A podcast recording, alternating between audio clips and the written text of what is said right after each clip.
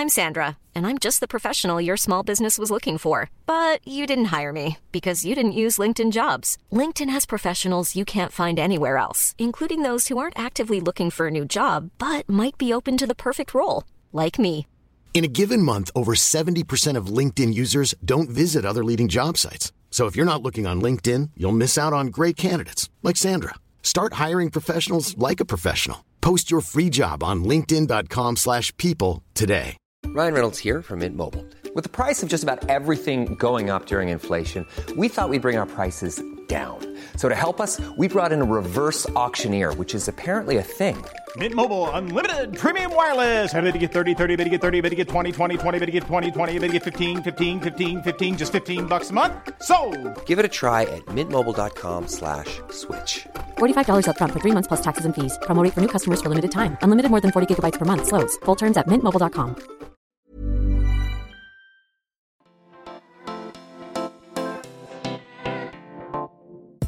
Hi, I'm Alex Merrill. Welcome to the Inspirati. I've enlisted a roster of ultra talented international creators and curators to join me on this podcast to talk about how they've charted their individual paths, overcome challenges, and found their true artistic selves. From candid conversations with eminent makers to showcasing exciting up and comers across the industries of art, music, fashion, entertainment, literature, and design, we get to illuminate our perspectives, learning from these unique stars within the constellation of global creativity. The Inspirati was created for those seeking inspiration and those seeking to inspire. Thanks for listening. Even if you only glance at the work of LA based painter Andy Dixon, it doesn't come as a shock that his first aesthetic based love was color. When he chose socks as a child, the stripes on each would contrast. When his brothers were playing video games, he was looking at the ways the colors interacted in the graphics. The fact that by the age of 12 he was starting a music career, moving from metal to punk rock, touring during summer break, and getting flack from other students for negging their school on TV also makes sense. Andy is every bit the punk, asking or perhaps answering the question what does a Renaissance painting look like under a pop culture lens? His work frequently references classical art, but in doing so, opens up a conversation about luxury and pokes fun at the notion that while art is soul stirring and life affirming, it also needs to carry a price tag. A few years ago, in a true demonstration of pop culture stars aligning, Versace reached out, over Instagram DM no less, to have Andy create an installation for Salone del Mobile, the furniture fair in Milan. This led to a fashion collaboration for spring 2020, a true meeting of the minds between two creative forces that are fearless with color, historical references, and general over the topness. Along his journey from high school outsider to art world insider, Andy has made peace with an important concept. You don't need to be niche to be noteworthy. You don't need to make inexplicable art to make great art. You can make things people enjoy and involve them in a dialogue without selling out, whatever that really means. In fact, it might be braver not to always expect rejection, but to open yourself up to acceptance. I caught up with Andy as he was preparing to open his latest exhibit, Masterpieces, which is on view until April 18th at Over the Influence in Los Angeles. We talked about the terrible physical effects of not quitting your day job, the real definition of meta, and the perks of letting go of branding yourself an outcast to join the great conversation. I hope our chat adds a pop of color to your day. Please enjoy.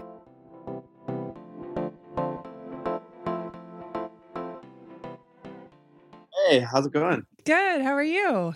Good. Congrats on a great 24 hours by the looks of it on Instagram. Oh, thanks. yeah, we're just sort of doing like uh, just having some friends by. The show is still like officially not open, but it's also totally booked to go see it. So it's my only chance to get my friends to see it, just to sneak in early while we're still hanging it. That's awesome. Yeah. That's so great. Thank you. Well, greetings from your hometown. When was the last time you were in Vancouver? Uh, I think it was for my dad's 70th birthday, which was well uh, a while ago. I guess with COVID, it kind of sliced a year out of all of our lives. So I guess it's been a couple of years. Pre pandemic, Yeah. the old world. Yep. So crazy. What do you miss about Canada and what do you not miss? I miss healthcare. Yeah. I'm not being worried that I'm gonna like, you know, hurt my foot and have to pay ten thousand dollars. The bane of the creative experience in in the U.S. Right? Yeah, exactly. I miss the air. I mean, every time I come back and I get off the plane and YVR, do you take in that first lung full of like piney eh, al- alpine air. It is, it's unbeatable. It's so unique, isn't it? It really is. When I was living in New York, I, f- I remember coming back to Vancouver to visit my family, and it would be like I hadn't breathed Exactly. in six months or whatever. Yeah, I was like, whoa, have I had oxygen in my body in a year? Your body's like, I don't know how to compute this. yeah so that's those i mean i miss my friends my family of course i'm I- you know i had a great network there i was there for so long it's kind of like i don't know vancouver is that that funny thing where it's like the city is that perfect size where it's a city but it's also kind of a small town in another way and if you're there long enough you sort of know everybody. You know the person who you know the server at the restaurant and then you go into the art store and you know everybody there. Yeah. you know the guy that makes your stretchers you know you know you walk down the street you meet it you know, see everybody you know it's like very gilmore girls or something. Stars Hollow. i miss that. I miss i miss knowing every, everybody you know but at the same time it's it's cool to be in la where you're a little more anonymous and uh, you know i'm getting a, a pretty strong network of friends here but it's it's never going to be like that because vancouver is just has that smallness to it which is Yeah. or something you know Totally. Totally. So, according to Wikipedia, you're the son of two accountants. Is that correct? No, It's actually not that right. I should uh, sign up for Wikipedia. You know what? I actually, I had to sign up for a wiki account to change my own birthday because it was wrong on my wiki page. Who wrote it wrong? Uh, I, do- I don't know. Who knows? Yeah, it was the wrong year. It said I was born in 1980, not 1979. And then when I tried to change it, it was like cite a reference to prove this, and I was like, "But I'm me. I don't." know. You're like, can I send you my passport? How about that?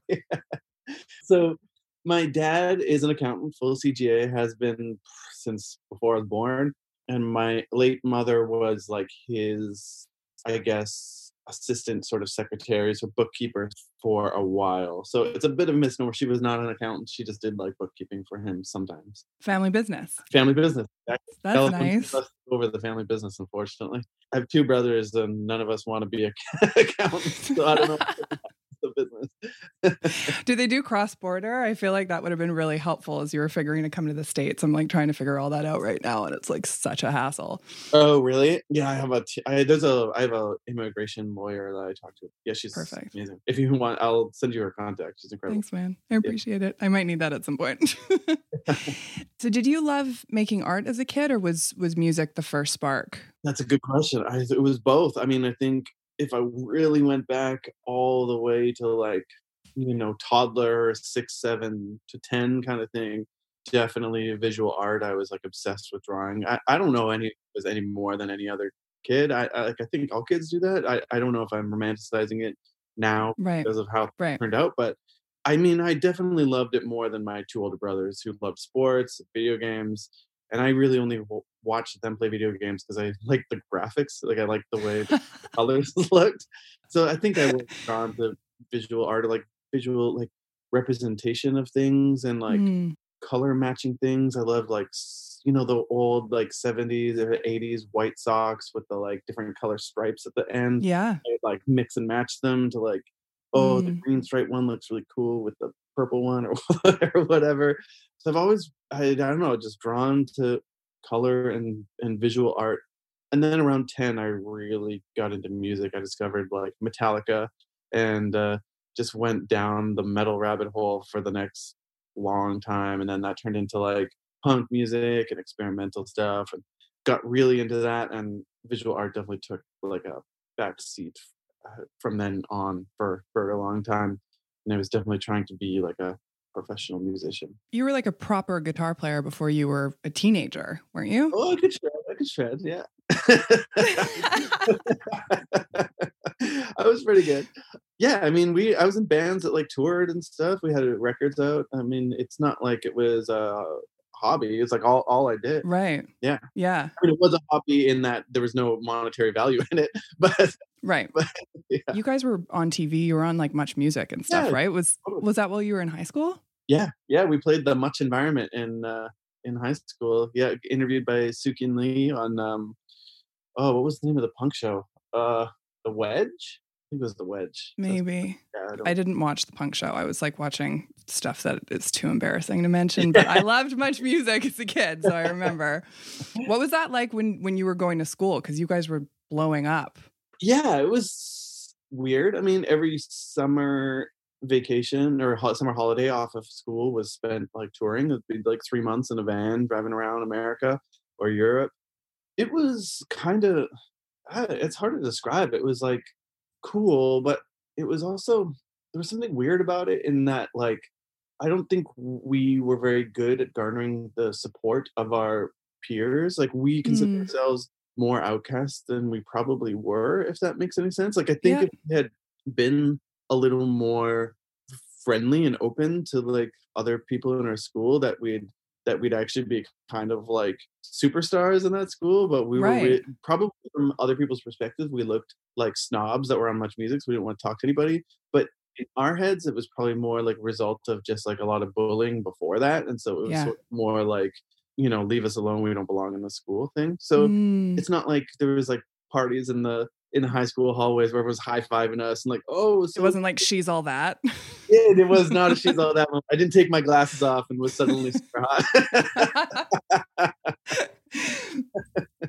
I do even remember this one time during the, the Much Music interview. One of the questions was about our uh, high school, and we kind of like shit on it a little bit. Not in any way that we was super intentional, just kind of. I, I don't remember what was said. Some one of us said something about how it was like, you know, there's a lot of people that were pretty mean to us in school, and I remember specifically coming back and walking through the halls of the high school, and someone was like, was like, I can't believe you were dissing our school on TV. oh my god. So there, it was sort of weird. It wasn't like, yeah, wasn't probably what you'd imagine if you thought about like being pseudo famous in high school. Do you think that has anything to do with Canadian culture? Because I've only been back for a year, and a lot of that tall poppy syndrome conversation comes up about Canada and about people not necessarily embracing those who are super ambitious. So true. It's so true. I, I'm not sure. I totally agree that it's a Canadian thing. It to me, it really feels like a Vancouver thing. Vancouver Okay. has this kind of like Yeah. Salty seaside town vibe where like I mean I love it and you know it's my home forever. I'll be buried there. I'll you know I'll I'll go back. But yeah. there is this kind of like you know that scene in um, American Werewolf in London when he when like they're first looking for the werewolf and they're like they're going around like small town. I think they're in Scotland and they like go into this tiny bar like this little pub scottish pub and like everyone like stops and stares at them and they're all like playing darts and smoking and they're like who the hell are you that's Right. to me what vancouver kind of feels like and Yeah. there is this kind of like and, and i get why it's i think it, a a lot of it has to do with like a lack of resources like it's not an abundance of resources so everyone's eager to share like oh i found the coolest new bar it's kind of mm. like i found this bar there's only one of them i need to protect it kind of Yeah. I, I get it. I was I was like that. I mean, I'm fully guilty of of having that that vibe around me in, in Vancouver. I think I didn't even know it, but I but looking back, I think I probably did. But yeah, it kind of also turns into this like if you're trying too hard, it's like a little corny or something. It's right. corny to be ambitious or uh, sort of. It's a it's weird, It- and I've never been able to uh, fit in perfectly because of that. Or Yeah. hide my ambition. I mean, I think a lot of the music we were making could have turned out differently, but we were almost like trying to fail in a weird subconscious way because then it Mm. would still be cool. I don't, I don't know. It's like it's a whole. That's culture, and it's interesting. Very strange. Yeah.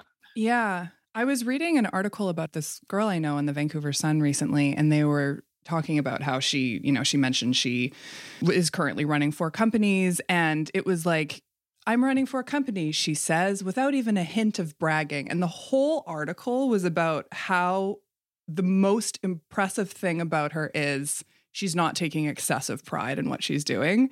And it was just like so strange. It felt really, Why, what is that about? Why? What? I don't know. the problem with taking pride in like in your life and like what you're trying Yeah. to do, like, the way you're trying to express yourself creatively, or the job you have, or how you know. I, it's it's very it's very strange. I, I, I yeah.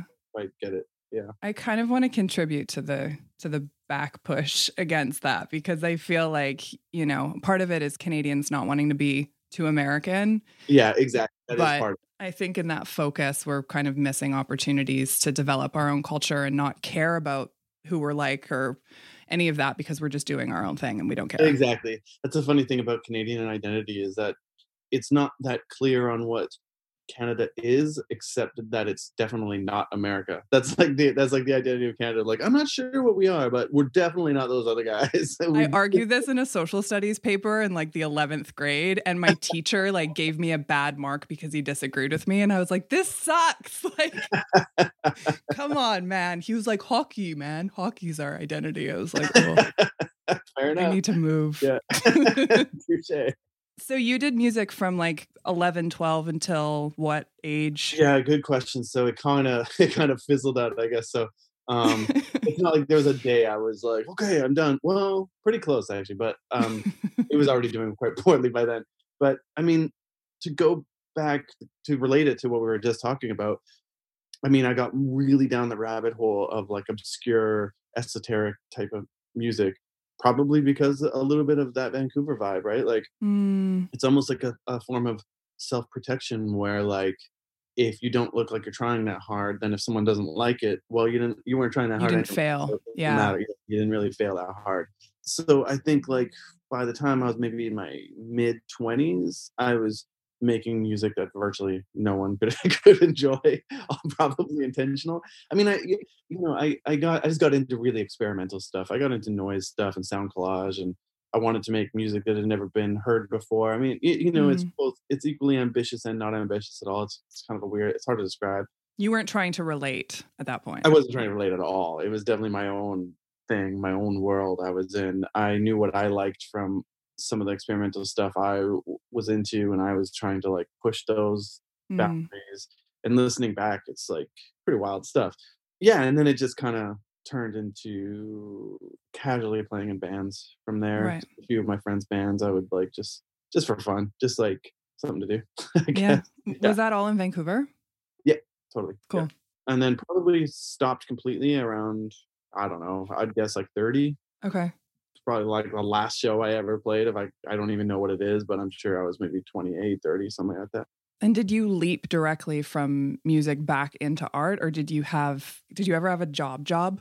uh, i did once. I was going through a real existential moment where i was realizing that music wasn't going to do anything. From that experimental point of making music i actually started to try I, I got more into like mainstream rap personally so I, I started getting into more mainstream music and realizing that i've been kind of a fool for writing off pop culture so hard Mm, so I definitely got into to more mainstream stuff, and I started producing stuff and doing like remixes.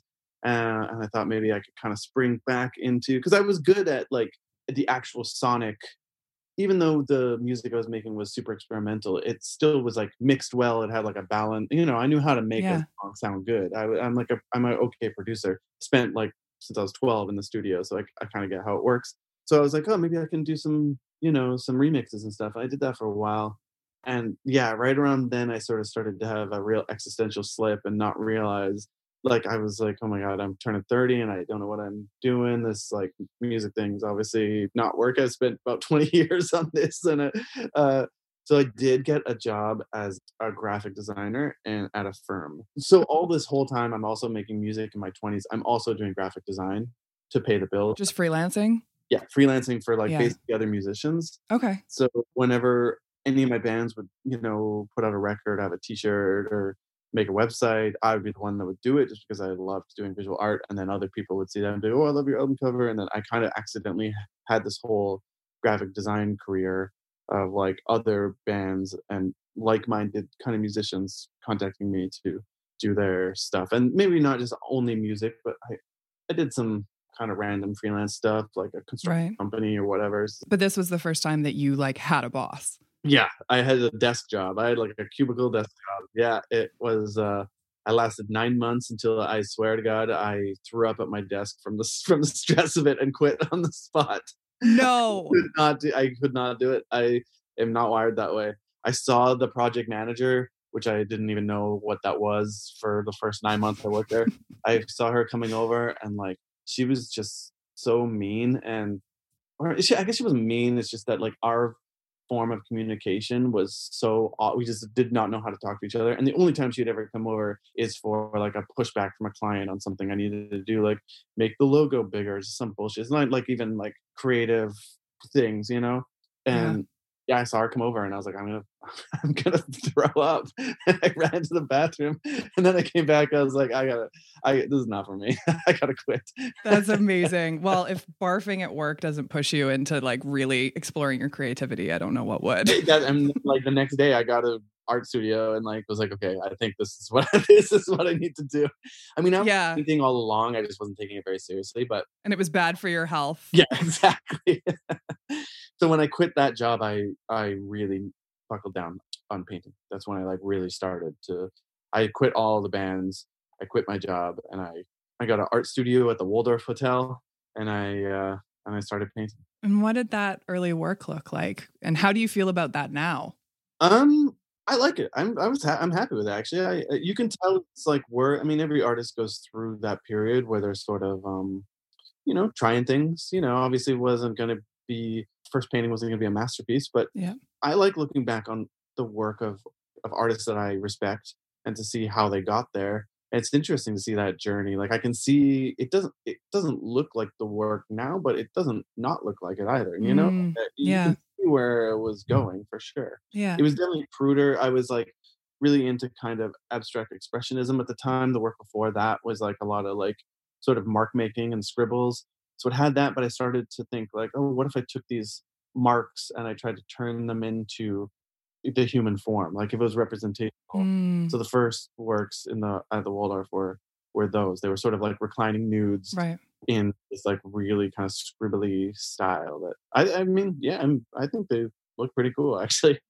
Do you think that putting yourself out there creatively at such a young age made you a bit more resilient to like the inevitability of the fumbling process that's required to develop a personal style? Probably. Yeah. I mean, I, I don't know. I can't speak to what it would be like to be someone else, but I can only imagine that, like, I remember getting my first bad review for like our, our first album when I was like 14 or whatever. And yeah, it, bro- it broke my heart. I mean, I could not even believe someone could say something like that. I was such Yeah. a sensitive kid, but then two days later you get over it, you laugh about it with your friends and you are like, oh, okay, I guess this is just part of it, right? Like, It toughens you up. you're not making music for everybody. Not everybody's gonna get it, and not everybody's gonna think it's good. Like art is so subjective. Of course, some people are gonna think it sucks. yeah, totally. I was a telemarketer for one summer when I was 16, and I feel like it completely stripped me of caring when people think I suck.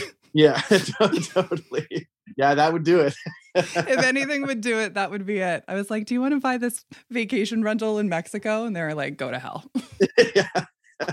You're like, okay, well, on to the next one. totally. Yeah. It kind of makes you more weirdly comfortable in your own skin, I think. Oh, the thick skin is good to have. I think. Um, yeah, my uh, girlfriend is a server, and she said the same thing about like that's how she sort of like learned to develop that thick skin. It's just like some, just any customer service job. I don't know how you. I've never had. Oh, I did. I worked in. Uh, I worked at Sam the Record Man when I was like nineteen or seventeen or something like that. Yeah. But that's an easy customer service job. It's like you're just selling Barenaked lady CDs to people. It's like so easy Yeah. no one it's, like a, it's such a clean transaction it's not like anything surprising they bring it to you you know it's not the same as bringing someone food or Yeah. trying to sell someone a vacation package on the phone Slightly different. So you started in Vancouver and then you went to New York next, right? i did I, uh, right around once the art thing was doing pretty well i had a gallery show in new york i'm really one of those people who has a hard time making choices until an opportunity presents itself in order to make that choice Mm, I'm not really a like, oh, I'll just go on vacation kind of person. It's more like I'll wait until somebody else invites me, or like there's something I really wanted to see, or there's an inn, like, oh, my friend owns this place in Palm Springs. Like, oh, okay, I'll go. You'll wait until you're barfing at your desk before you start your career. I'm not very proactive with that kind of stuff. So it took me getting a show in New York to realize I should move there. So I was Mm, like, I'll go to New York to work on the show that I have coming up in a year. I'll spend the year working on the show there. That Yeah. way, it'll be more of a reflection of like my my psyche while I'm in New York, and also it'll just be easy. I mean, we can schedule like studio visits with potential clients from the gallery who are in New Mm. York. So I just decided to try it out. But the only problem was that we filed for my O1, that's like the artist visa. Yeah. We filed for my O1 in kind of a weird way where it was based on the show, not on like multiple shows. And so when the show was over, the visa was up and I had to come home.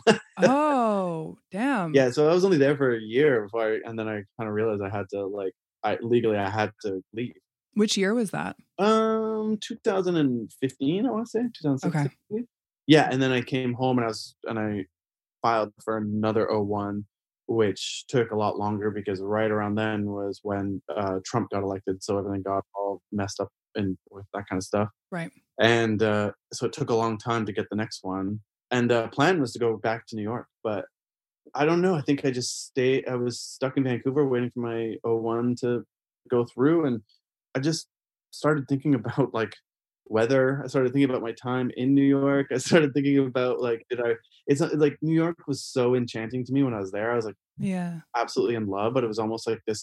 It was almost. It's almost like a like a fiery relationship or something where like when you- mm. you're when you've taken a break from it, you're like, whoa, can I do that again? You're like, that was a little abusive now that I think about it. exactly.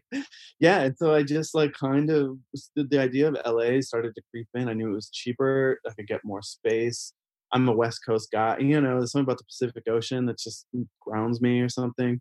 Totally. Feels closer to home. So if you know, family, if I need to go up there for any sort of reason, it's like a two hundred dollar flight. That's three and a half hours instead of like six or seven hours from New York, whatever it is Right. and Yeah. LA was really having like a moment at that time, I think too, like in 2016, 17. Didn't Frieze start right around then or later? Um, I think maybe maybe like 2020, maybe the first, or maybe two, 2019. I think it's only been two actually. I think okay. this was supposed to be the third one right now. Actually, Gotcha. Yeah. Yeah. The whole world before COVID has been condensed in my brain. And I'm like, did that happen two years ago or 17 years ago? I know, I know, I feel you. Um, but I mean, to your point, uh, like Frieze wouldn't have happened here, mm. even though that was a little bit later. That's a sign of like what was happening in LA. You know what I mean? I think mm-hmm. a lot of New Yorkers were getting outpriced from New York. yeah.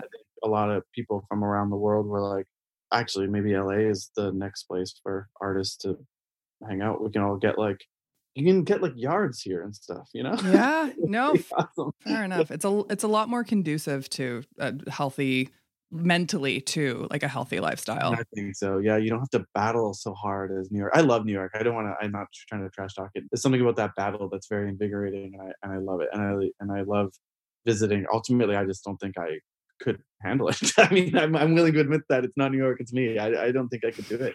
I think I'm just like a little too West Coast. I was just a Mm, little too like, whoa, can we just take a little deep breath, you guys? yeah. You know? No, totally. I think I was only able to stay there as long. I was there for seven years, and I think I was only able to stay there as long as I did because I left so much and came back. right. And then you get there, and you're basically on a treadmill the entire time you're there. yeah, exactly. and it's and it's great when you are in a place in your life where you want to plug into that energy. But I feel like if if that's not where your head's at, it would run you ragged.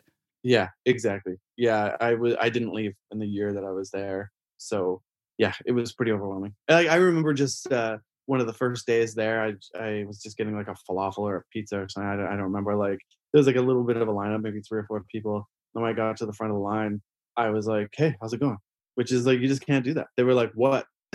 I was like, "I was like, huh? Like, what do you want?" I'm like, "Oh, uh, pepperoni." And like, "Yeah." And they just like don't say it, it was like handed to you. Like right, right, right. Time is just so precious there. You know what I mean? Like I get Totally. it. Everyone's in a rush. So that, you know they don't have time to ask how uh, Yeah. to answer how they're doing. My friend Nick Haramis was on the podcast and he is the editor in chief of Interview Magazine. And he was talking about how he's Canadian and he was talking about how he has maintained his may I in spite of all the odds. And that's how he starts questions. And he's like, people don't know how to take it. yeah, the may I? It, yeah, that would come out of left field for sure. There. Totally. So you, uh, so then you moved to LA. yeah, I uh, got my visa, moved to LA, uh, met my girlfriend in Vancouver in that time, in that weird at time when I was trying to get to LA.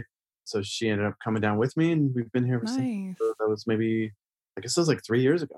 Awesome. Yeah, and I'm loving it. I mean, I just don't have any plans of going anywhere else at this point. I, this feel it really feels like home. I it it like I think just my personality with LA's personality just it just meshed. It was like a it was a match made in heaven. I think. Awesome. Yeah, yeah, I really I really love it here. I mean, there's weird things about it. There's like it's so spread out. There's no real city to it, which I thought I would really have a hard time adjusting to, and I do. I do. I like I get it.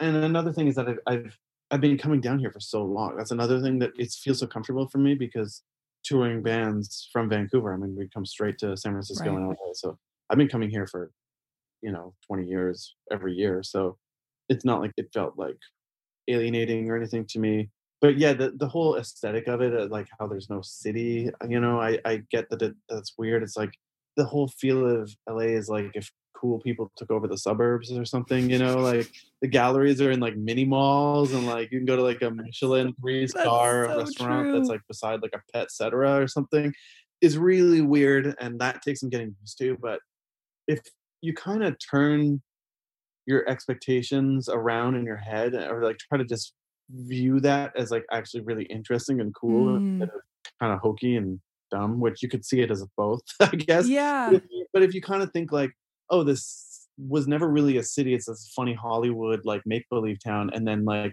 all these kind of cool, interesting people came in and like took it over and like reinvented it and turned a mini mall into like a cool place to be. Like that's kind of interesting, you know? Yeah. It's kind of like a modern project in itself, you know? There's like a glorification of the outsider in that. That's interesting. Totally. Yeah, LA is huge for that. I mean, there is no insider in LA. I'm I'm realizing. Every there's no like Well, outside of celebrity culture.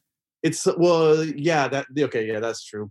Uh, but I mean, e- historically, it's such like a cowboy wanderer city. You know what I mean? Like people come here to like reinvent themselves. They come here when they're Yeah. lost, or they just hike and they end up here. Uh, it's kind of a is there's something nomadic about it, which is kind of it's kind of fun. I don't know. I'm I'm liking the energy. Awesome. What's your studio like there? It's gorgeous. I love it. It's uh it it's in downtown LA.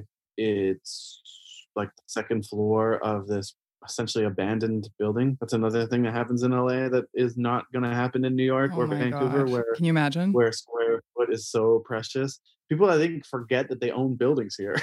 it seems like I don't think the building owner even remembers he owns this building that I'm in that my studio's in. And it's right downtown. I mean, it's got I can't even imagine how much it would be worth that land would be worth. But there's a whole abandoned floor in the building. It's just Yeah. like a dusty, it looks like a metal music video up there.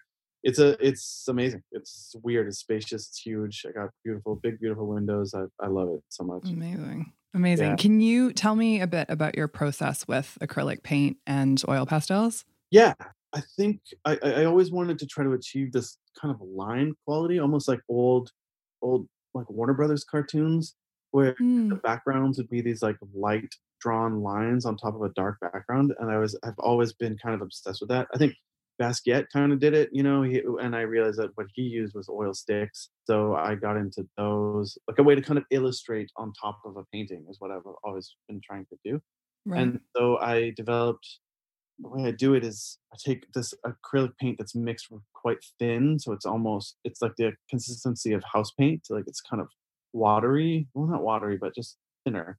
And I paint with that with the canvas on the ground so that it dries really flat. So there's like very little brush mark. It's almost like a silk screen or something.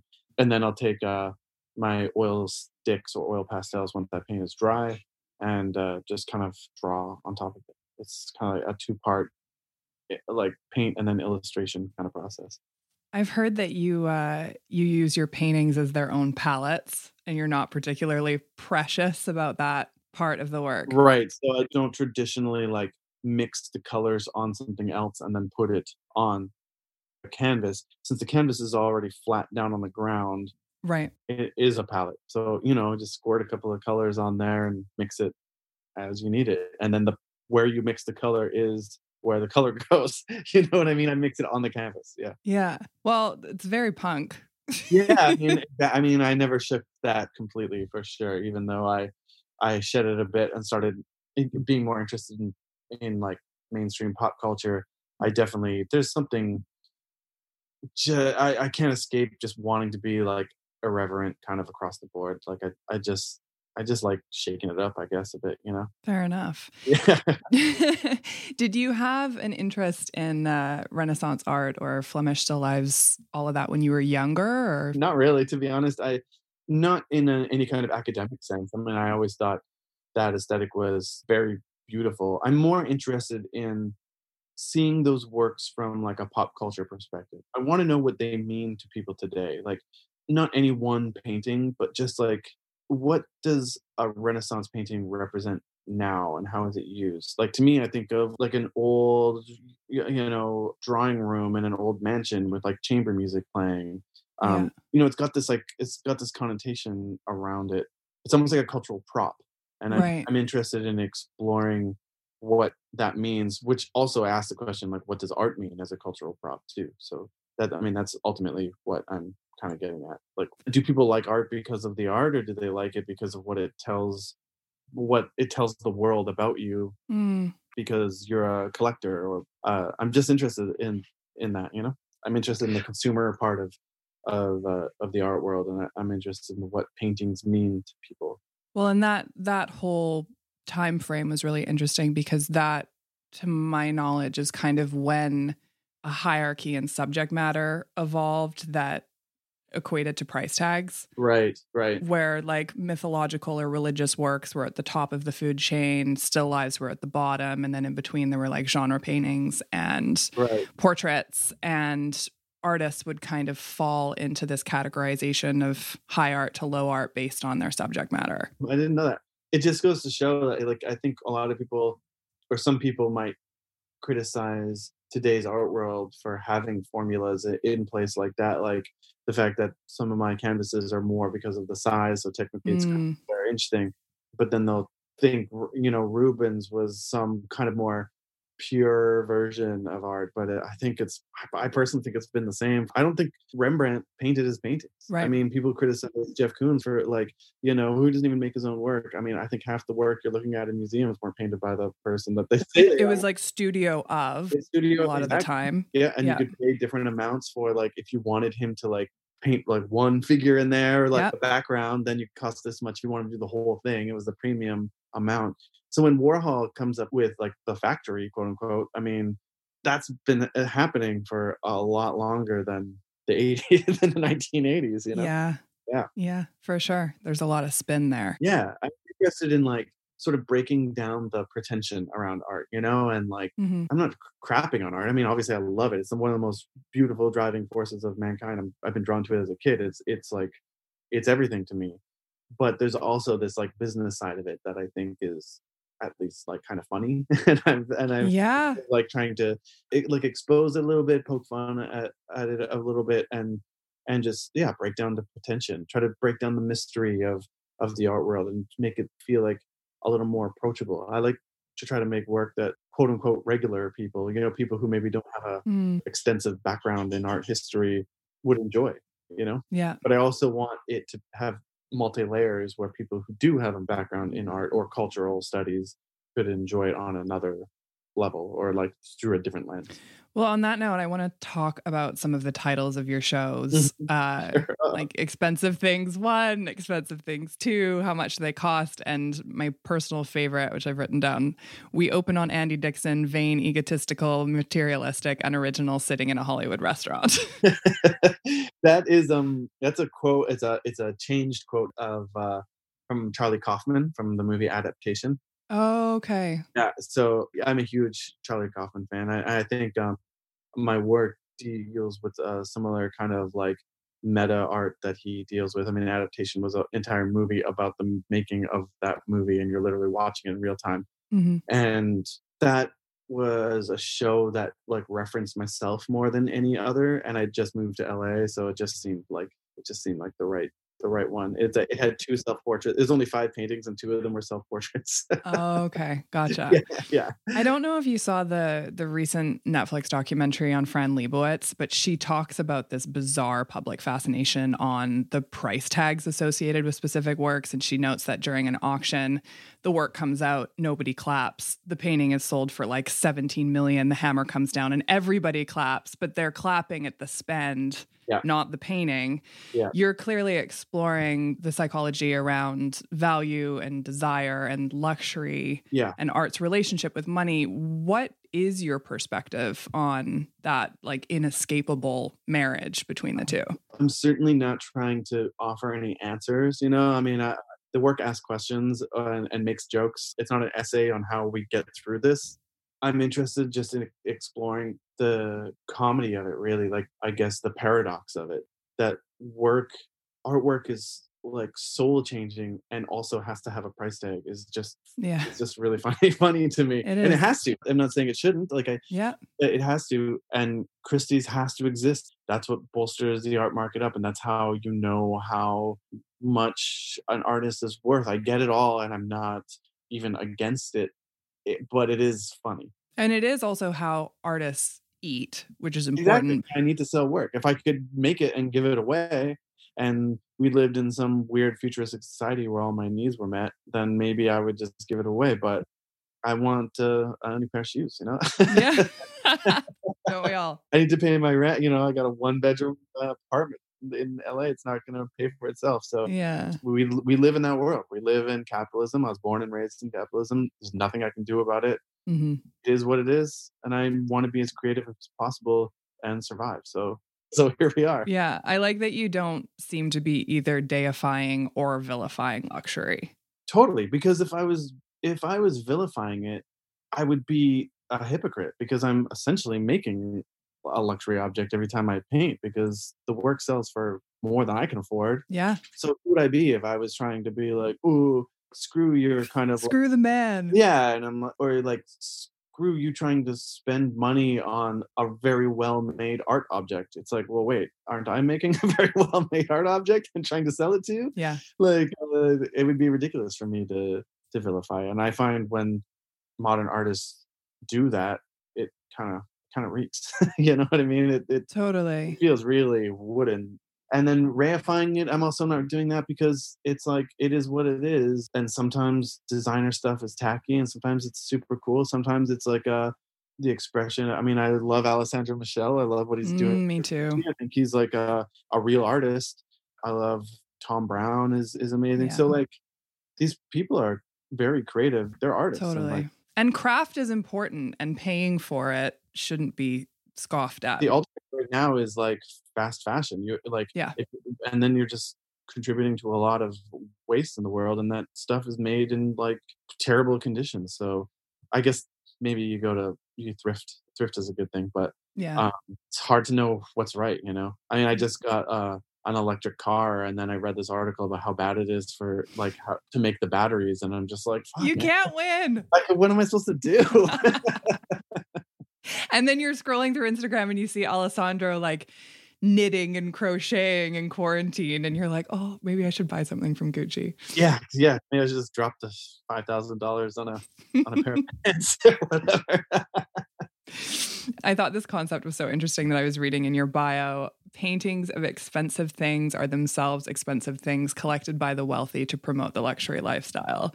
What was your relationship and your interest in money and luxury growing up? Was that something that just kind of came when you started exploring the art market, or how did that come about? No, I mean, I think that comes from, I think my whole life has probably always been this juxtaposition, this paradox, because I grew up in like, um, I don't know, I guess a middle class, sometimes, sometimes lower, sometimes higher, depending on how my Yeah. business was doing, I guess. Where we're like, we were okay. My, and my two older brothers were like really into kind of like rap culture. And at the time in the 90s, I think things have kind of piled uh, on top of each other and all mixed together now, which is awesome in this post internet world. But at the time in the 90s, even early 80s, you kind of had to choose. Were you like a were you like an NWA fan who wore Right. like the eight ball jacket and the and like spent money on clothes, or were you me who was the kind of like anti-capitalist, like I'll just wear sweatpants and like a jean jacket and listen to metal and get into like political punk stuff all the while still being in the suburbs with my brothers and uh, you know my dad driving like a decent car and stuff so i lived in this paradox my whole life Mm. and i see both sides i wasn't like oh like screw the rest of my family like i got there i got that perspective i got why my brother liked nice things Yeah. and maybe secretly I liked them too in some way, but I didn't want to be capitalist or something.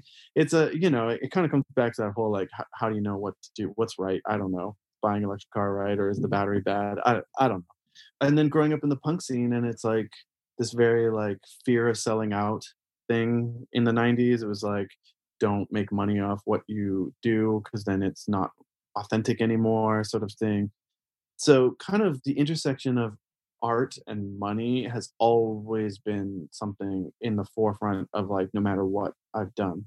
Mm. When there is that focus, where does the concept of soul fit in to the to the work? Good question. I mean, I think soul is in there whether it's sold for um, an amount of money or not. Like that's the one thing I've learned along the way is that like I can still put my heart and soul into work and it can still be appreciated by like a lot of people rather than like an esoteric small amount of people and it can still look pretty. I think something I maybe misinterpreted in my 20s was that like hard to enjoy equals more depth Mm, yeah. so you'd almost like make things harder to you make them uglier like anti-aesthetic in order to have people be like oh i don't like this and you're like yeah that's because it's awesome and you don't get it Right. you know what i mean it's like this trick to try to make it look like it has more to it but really it's more uh, something you're doing i think out of fear of like really putting yourself out there i think in hindsight of like my anti-pop anti-capitalist background looking looking back i was afraid and people like bieber or something that you know how much guts it takes to be like i want to be like a pop star the biggest pop star in the world like yeah. I want millions and millions of people to know me and talk shit about me and like throw stuff at me. Like I can't go out and try a skateboard trick without it being filmed and everyone making fun of my like my one attempt at a heel flip or whatever. Like that takes so much courage, in my opinion. Especially if you're Canadian. Yeah, exactly. Yeah, especially when you're brought up Canadian. And so I think what I was doing by like trying to obscure music and making it a bit harder to to enjoy and making it harder to see the shows or it feels a bit like cowardly to me in in Mm, hindsight. I mean, I'm proud of a lot of the work I've done. I'm not trying to be like everything I've done before this is bullshit, but I wish that I had had the courage to be like I want to make things people like yeah. and and it can still have soul when I if I do that. yeah. In fact, it could probably have more soul because I'm not trying to rely on this like esoteric ob- obscurity thing, like faux soul. Yeah. You know what I mean? Yeah. You're starting a bigger conversation when you're trying to communicate. I, exactly. That's exactly it. I I think I was afraid to be in the biggest conversation. Yeah. Was having those side conversations with my like 10 friends over here and making fun of the big conversation being like oh that whole thing is bullshit like no it's not i i can't i can't write wrecking ball Right. you know what i mean like that's not Yeah. a masterpiece i mean yeah it's absurd to think that that's like lower art it's Or or people call Shakespeare like a cliche, but it's all a cliche because it's so freaking amazing that we have all read it and focused on it as, you know, as a culture however long later. Yeah exactly Yeah. How would you describe your your database of influences now? What are you most influenced by? Um, I'm the most influenced, I guess, as far as like artists go. I like the kind of like I still like the shit disturber artists, you know. I mean, I like the Richard Princes and the Warhols. I like people who play with culture and copyright and appropriation and and value and you know I, i'm still a prankster at heart i think so uh, i get more out of reading an article about Richard Prince than I do about looking at a David Hockney painting. Even though I, obviously I love Ho- Hockney and like on an aesthetic level, obviously I I love his work and it and it inspires me. but it's not it, it's not what I think about in the studio. Right. I think about concepts more than I think about aesthetics for sure. Which is an interesting statement because your work is such a specific aesthetic. Yeah, totally. But I think once you find once that kind of aesthetic, it's almost like the aesthetic runs itself. It's kind of hard to Mm. describe, but you kind of like You're not thinking about it I'm not thinking about it. intentionally anymore. It just does it. It just uh, it's just sort of like the paintings kind of paint themselves now. It's kind of hard to describe, but Right. there's sort of like a a reaction to each color. Like I start and I'm like, okay, well his nose is turquoise, so that means the cheek needs to be something that's going to react to turquoise in a nice way. Okay, so I'll make it, you know, rosy pink. And then you're back to like looking at your socks as a kid and matching the colors next to each other. Exactly, exactly. well, speaking about aesthetics, let's talk about your Versace collaboration because that seems like such a perfect partnership aesthetically for you. That was spring 2020, right? How did that come about? So they contacted me on Instagram. Uh, I thought it was uh, I thought it was the hoax because it wasn't from the Versace Instagram account. It was from like one of the guys that works there. He slid into your DMs. Slid into my DMs straight up. Yeah. Uh, and uh, in the past, I had painted paintings of Versace shirts. Okay. I think they had I was on their radar. So they contacted me and said like they're doing this thing for Salone del Mobile, which is like Yep. Okay, yeah. In Milan. and so they wanted to collaborate with me. They were doing their exhibit that year which i guess was 12, 2019 they were doing their exhibit at uh, via Gesù, like the actual versace I don't, I don't even know if you call it mansion. It's not the mansion in miami. It's like his house and it's kind of like the factory. A lot of the stuff was made there. It's right in the middle of milan in the fashion area there. Um, and they did their exhibit in the house instead of like at a tent you know on the grounds of the of the fair. So and they wanted to work with a few uh, visual artists to like get it looking kind of you know modern and and fun. So i went in there and brought some paintings. I just happened to be working on a show in new york that was just coming down right when salone started. So i was able to we were able to ship the paintings over there basically restage the paintings. And believe it or not when they first reached out to me i was working on this like 12 foot sculpture of a Versace shirt completely coincidentally. It was the most serendipitous thing. I sent, I was like, you're not even going to believe what I'm what we're working on right now. And so that showed it in New York and then was shipped to Via Gesù and like hung in the archway open at like the foyer of of it, which was completely amazing. You manifested it. I I mean uh, that one really did feel like I just made that happen for sure. And then from there, I met some of the actual clothing designers. I was working more with the furniture people because uh, that's like what the Salone exhibit was. But through just some dinners and stuff, I met some of the designers, and then they suggested we do like a collab. We worked together for like a year on it, and it walked the runway for the spring 2020 show Was that just such a trip? it was surreal. I still can't believe it happened. I mean, they took like one of the drawings of a car that I did and like turned it into like the centerpiece of the runway. It was like this giant model car that was like my drawing. It was like spinning and filled with flowers.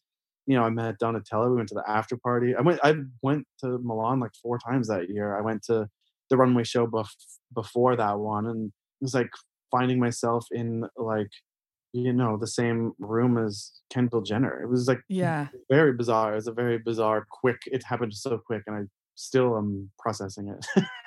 Yeah. and, then, and then it came out in stores like, um, you know, spring 2020, right, like literally right when COVID hit. Actually, the last thing I did before lockdown, which was March 13th here in LA, was go to the Versace store and pick up all of the stuff. Because in my contract, one of the things I got was one of everything. Oh and so I got to do this like pretty woman style shopping spree in Versace. And it was the very last, the next day, the city was closed. It was the last thing I did. That is like the most incredible memory from what life used to be like. Mm-hmm. Yeah, I mean, I, I guess I, I peaked. Was like- Right?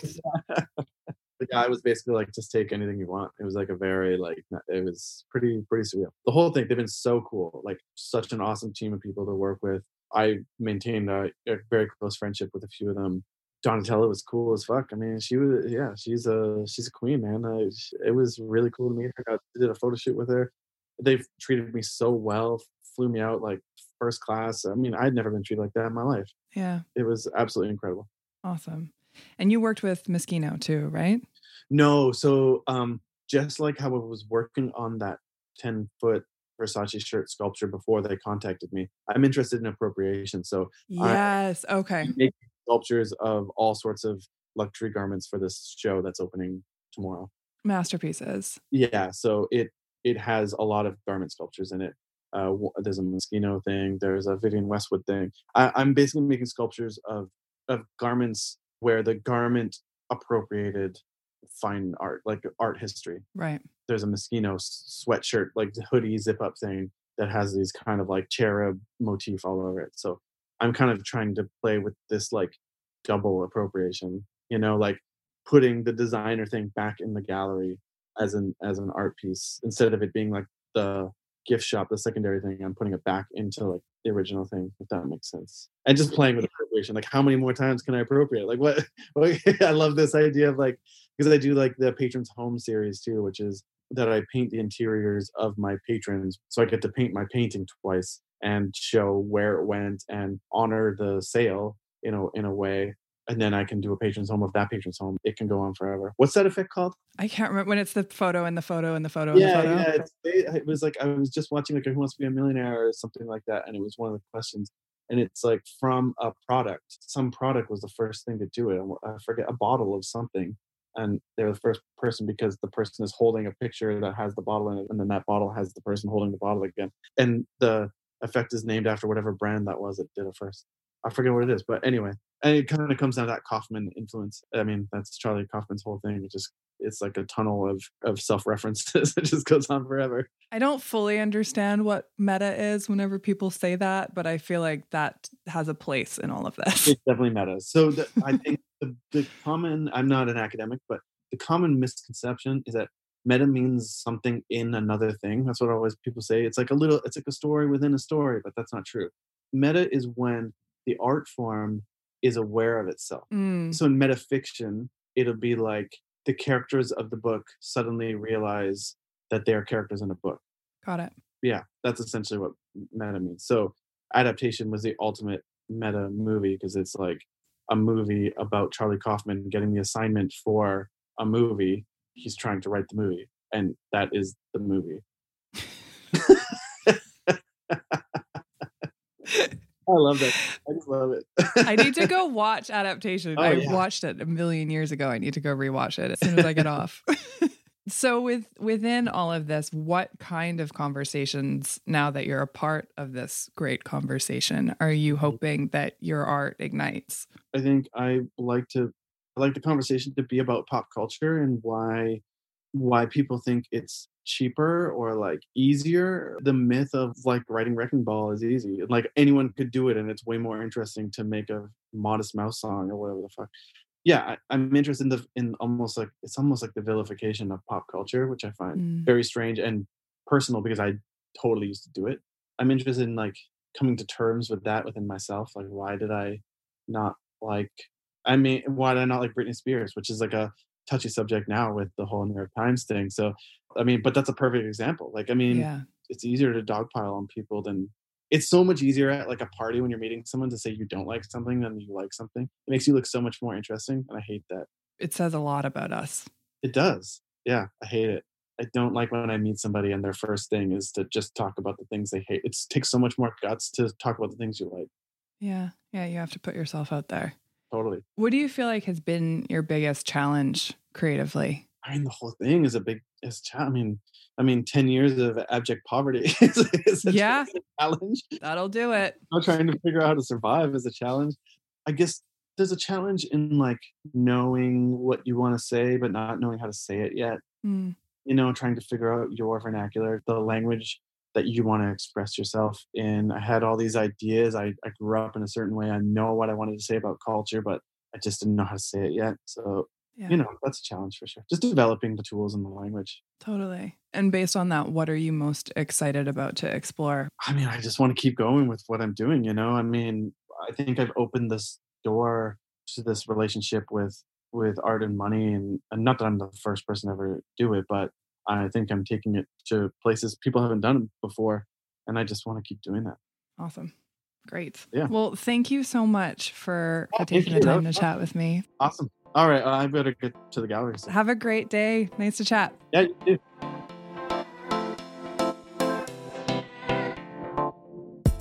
And that, beautiful people, concludes this episode of The Inspirati. I hope you picked up some inspiration to take into your day. Please rate, review, subscribe, and leave a comment if you're enjoying these conversations. You can follow The Inspirati on Instagram or find me at alex.merrill. Stay inspired and keep creating. The world needs it more than ever.